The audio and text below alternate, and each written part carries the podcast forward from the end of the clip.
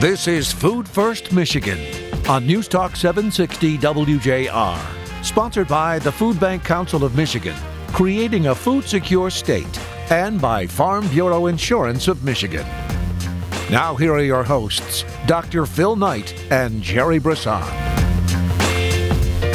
Welcome, everyone, and thanks for listening.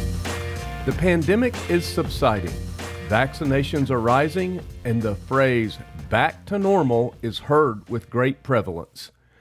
I'm also hearing in the back to normal conversation people voicing the idea that they are not sure they want to go back to normal. That's okay because we are all forever changed by this pandemic. We are different. We've evolved. We've discovered a lot about the character of our nation and ourselves. We were exposed and not treated. Then we were diagnosed and vaccinated. We were at a loss, but we found our way. We struggled to make sense of it all, and then we adjusted.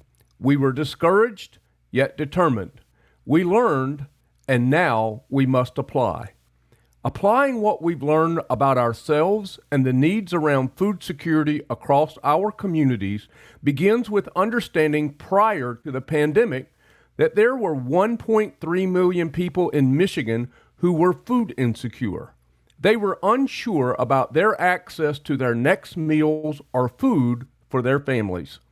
That number skyrocketed to almost 2 million and has been coming down for the past few months. Projections about food insecurity are just that projections. But we think we will have higher than normal rates through June of 2022 as the K shaped economic recovery continues. But for those 1.3 million Michiganders who were struggling with food insecurity prior to the pandemic, normal doesn't hold much appeal.